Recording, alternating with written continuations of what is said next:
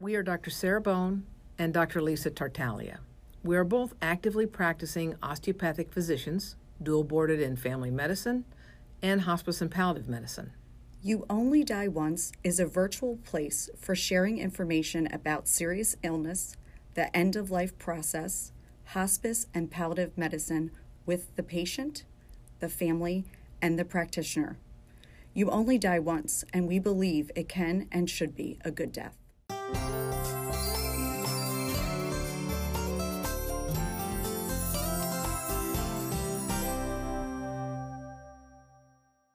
Today, our topic is burden. Sometimes you don't realize the weight of the burden you've been carrying until you feel the weight of its release. That's a quote from Unknown. So there's different types of uh, burden, and before we get started with the different types, I just want to talk about symptom burden, which is a huge uh, component that we see a lot in hospice and palliative medicine. Symptom burden can be defined in many ways. It's the prevalence, the frequency, and the severity of the symptoms that cause negative physical and emotion res- emotional responses in the patients, and it also really affects their families.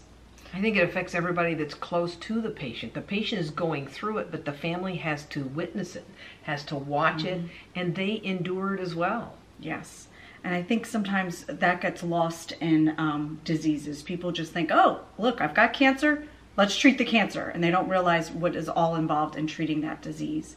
So there's physical burden, and pain is normally, wouldn't you say, the number one I think that's the number one thing we hear about that they experience the pain or the loved one sees their family member having mm-hmm. that pain and it changes the dynamics of the entire family.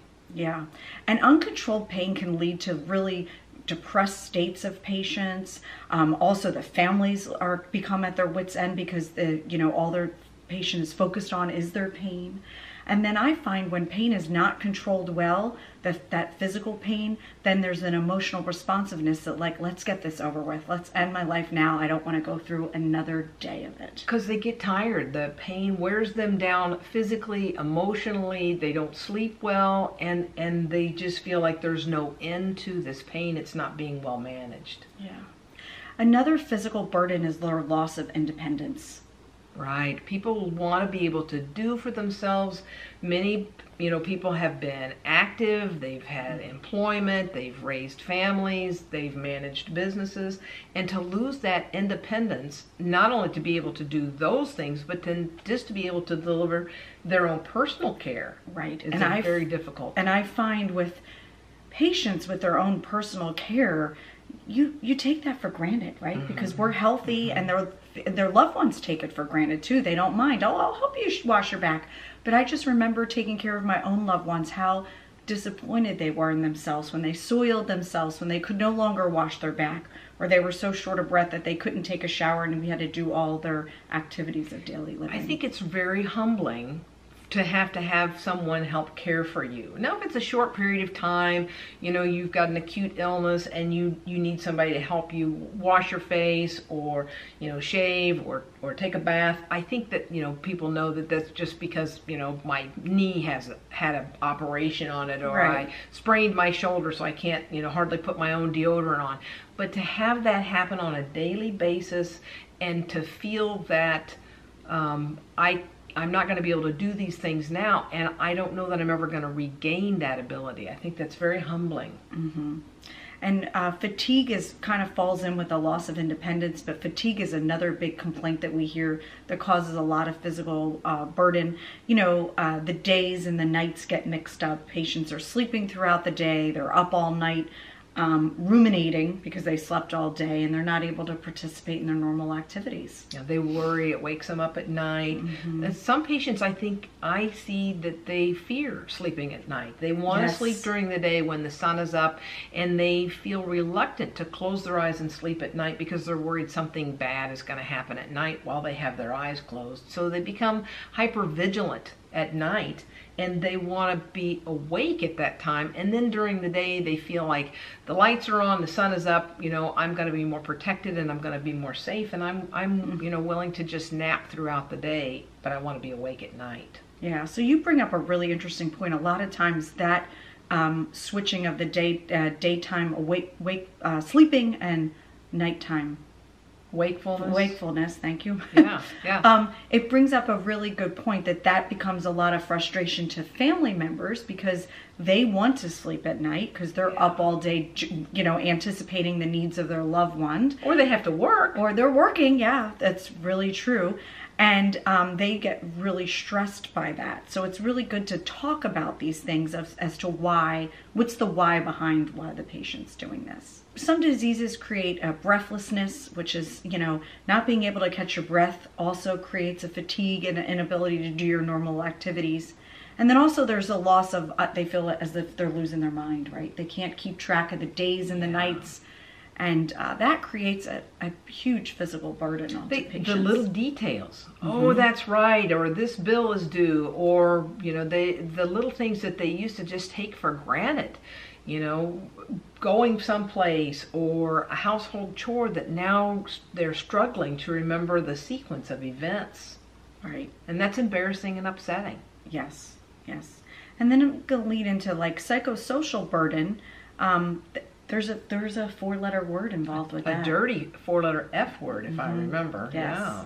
And that F word is fear. Yeah. It's the fear of the unknown. It's the fear of what what is my illness gonna look like at the end.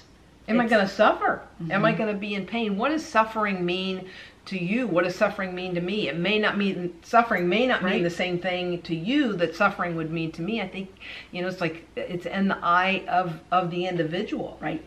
Right. And of course there's that family component of that suffering. It may look differently for the family versus what the patient is going. Um, also there's a fear of leaving the loved ones behind. What is that going to look like when they're no longer there?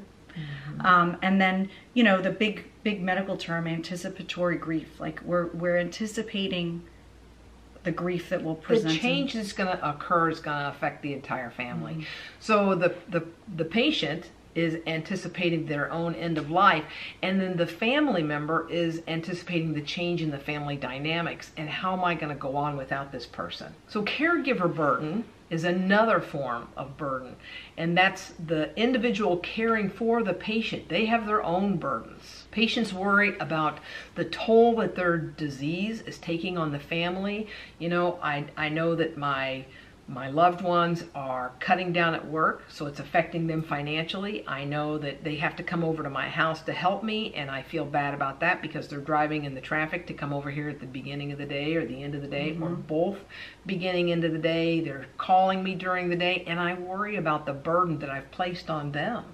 Yeah, and I think it's really important to acknowledge all of these things. I think that when we don't acknowledge it, um, and we let the patient just sit there very sad and not speaking to their loved ones, it allows uh, the loved ones then to express, um, you know, why they're doing this for mom or dad or their husband or, God forbid, their child, you know.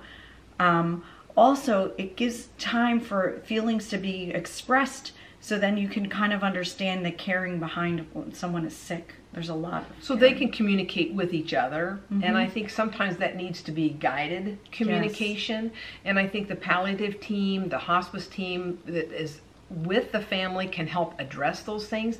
And sometimes somebody needs to have that moderator, if you will, to help direct that and help the families talk about some of these things that may be taboo otherwise. Even though it's, you know, the 500 pound gorilla sitting in the corner Exactly. they're fearful to to bring it up and to talk about it. So it's nice to have a non-biased person in the room to help them. And I think that's one of the things that can help reduce the burden.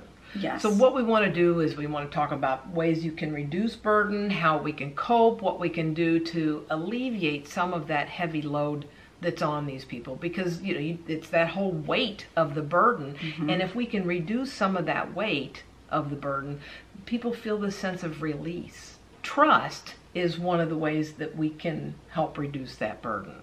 And i think building the trust between the the patient the family and the, the set of providers, the physicians, the nurses, the aides. I think building that level of trust so that you know, you're not going to talk about bad things every time, but they they need to know it's an open door and it's an open line of communication. Coping is another way to help create a balance of burdens. Okay. Um, and you know, there's different coping mechanisms that patients uh, and family members use, and you know, sometimes it's really important uh, for us. We work in palliative medicine, so we work with the team. So it's kind of nice that we have psychosocial support, um, which can be viewed as like counselors or therapists just sitting and speaking with the patient to kind of allow them to express their emotions and what they're feeling and to meet them where they're at.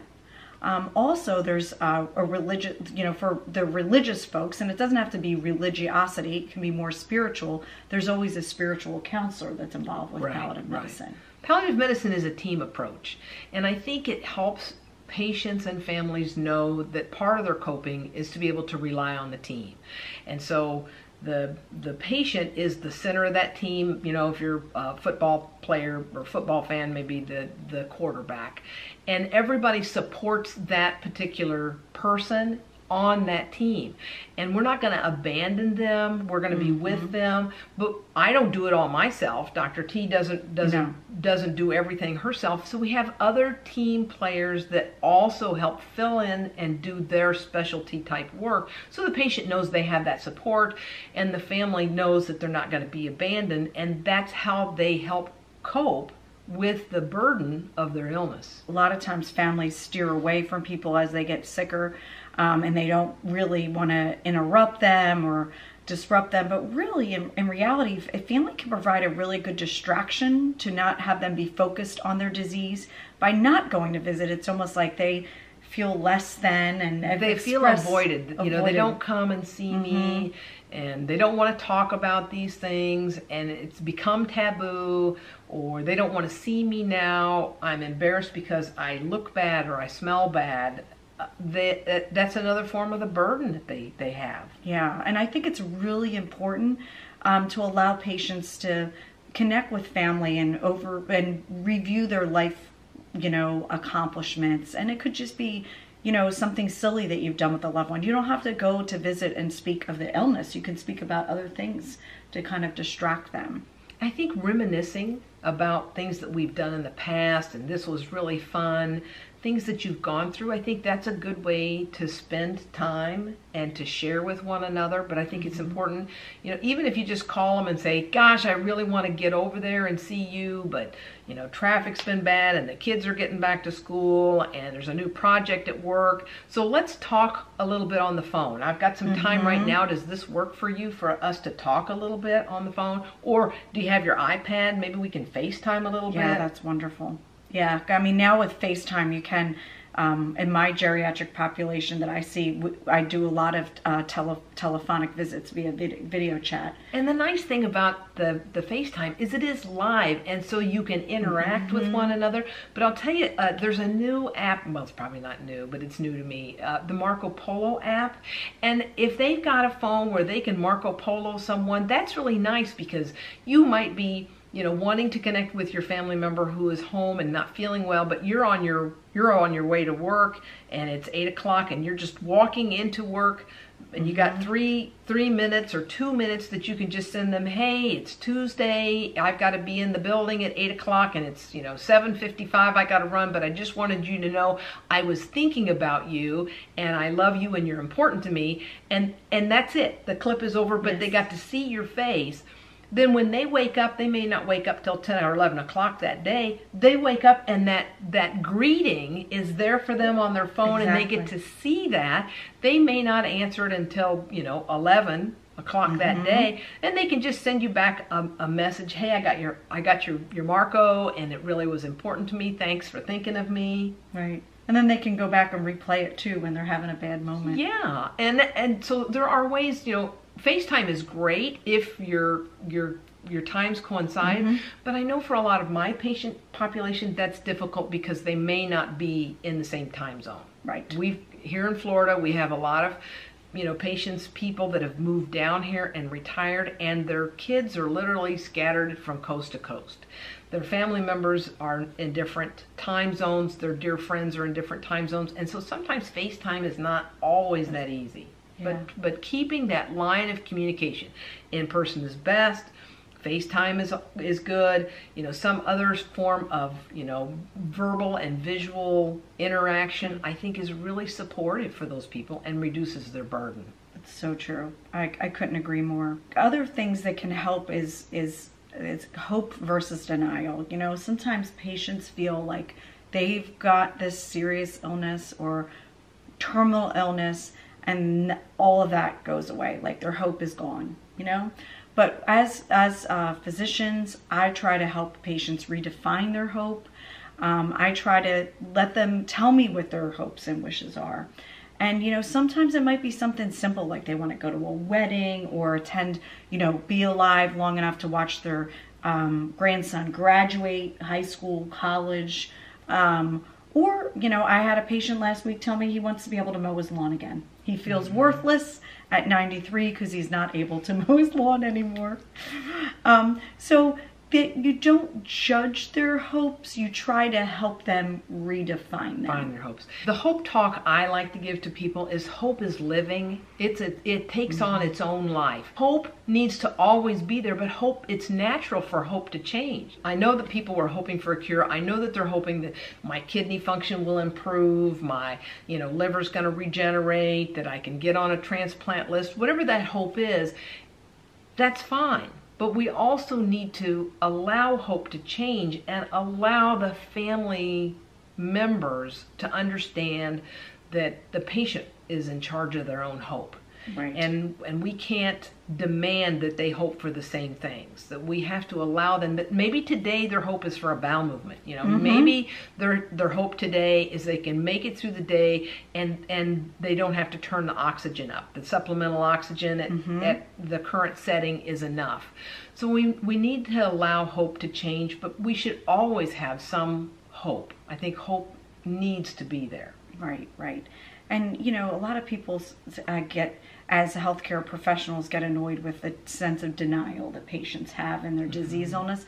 But I think denial is also a good coping mechanism mm-hmm. um, because it helps it helps them, you know, uh, re- not be in total acceptance of their illness and allow them to have just a little bit of um, how do I say it? Like a break in the monotony of the yes. illness, if nothing else.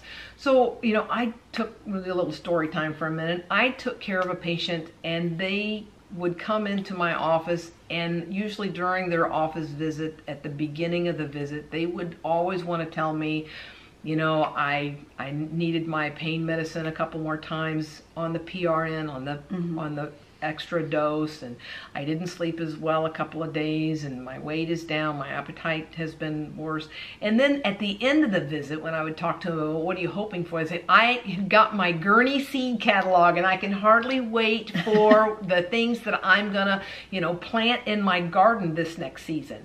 And I'm not gonna, you know, put my hand on my hip and say, now don't you remember I told you that I think your life expectancy is limited? You're probably not gonna be around for mm-hmm. that, that garden. I'm not gonna do that that. That That's... dashes that hope.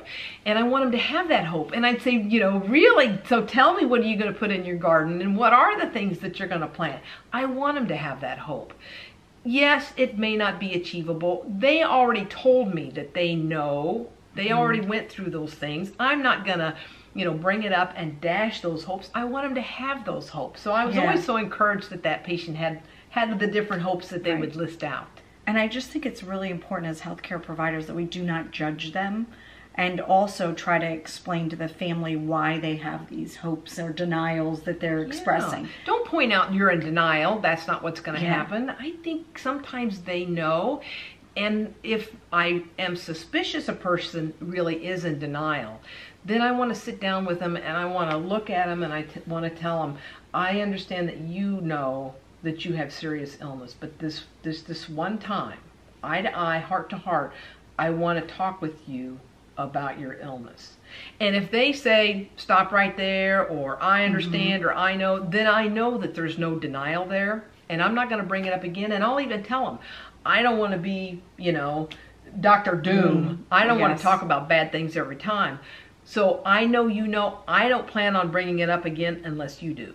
You can bring it up anytime you want to. Mm-hmm. I'm not going to bring it up every time. That's so true. So the bottom line is it's so important to have open con- communication with our patients and their and their loved ones and create that trust and the bond uh, with one another throughout their process and know that the pro- every process is unique so patients change moment by moment day to day and we have to accept it and and and just come to them what non-judgmental and try to work with them. So in summary, we we've kind of gone through some of the different kinds of burdens that there are. We've talked about uh, the the burden to the patient, the burden to the family and loved ones, the burden on the physician and the healthcare team. We've talked about different coping mechanisms, uh, denial and hope.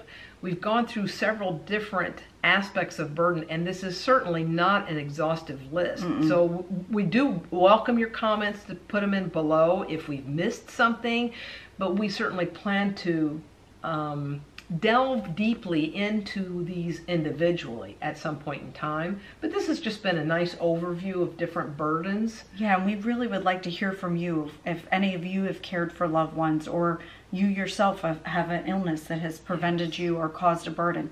Please let us know because then that will help us focus. Because I think really what we wanted to bring to you is information can provide not only power, mm-hmm. um, but it also allows people to have a sense of normalcy and acceptance of their of their illness if they know what's going to happen early on in their disease process before it has occurred. Because oftentimes we see these patients in the last hours to days, mm-hmm. and it's a big burden. Thank you for listening today. You can also find us on YouTube, channel name You Only Die Once. If you have any specific questions you would like us to address, please feel free to send us an email at youonlydieoncedos at gmail.com. That's you only die once dos at gmail.com. Thanks again, and we'll talk to you again soon.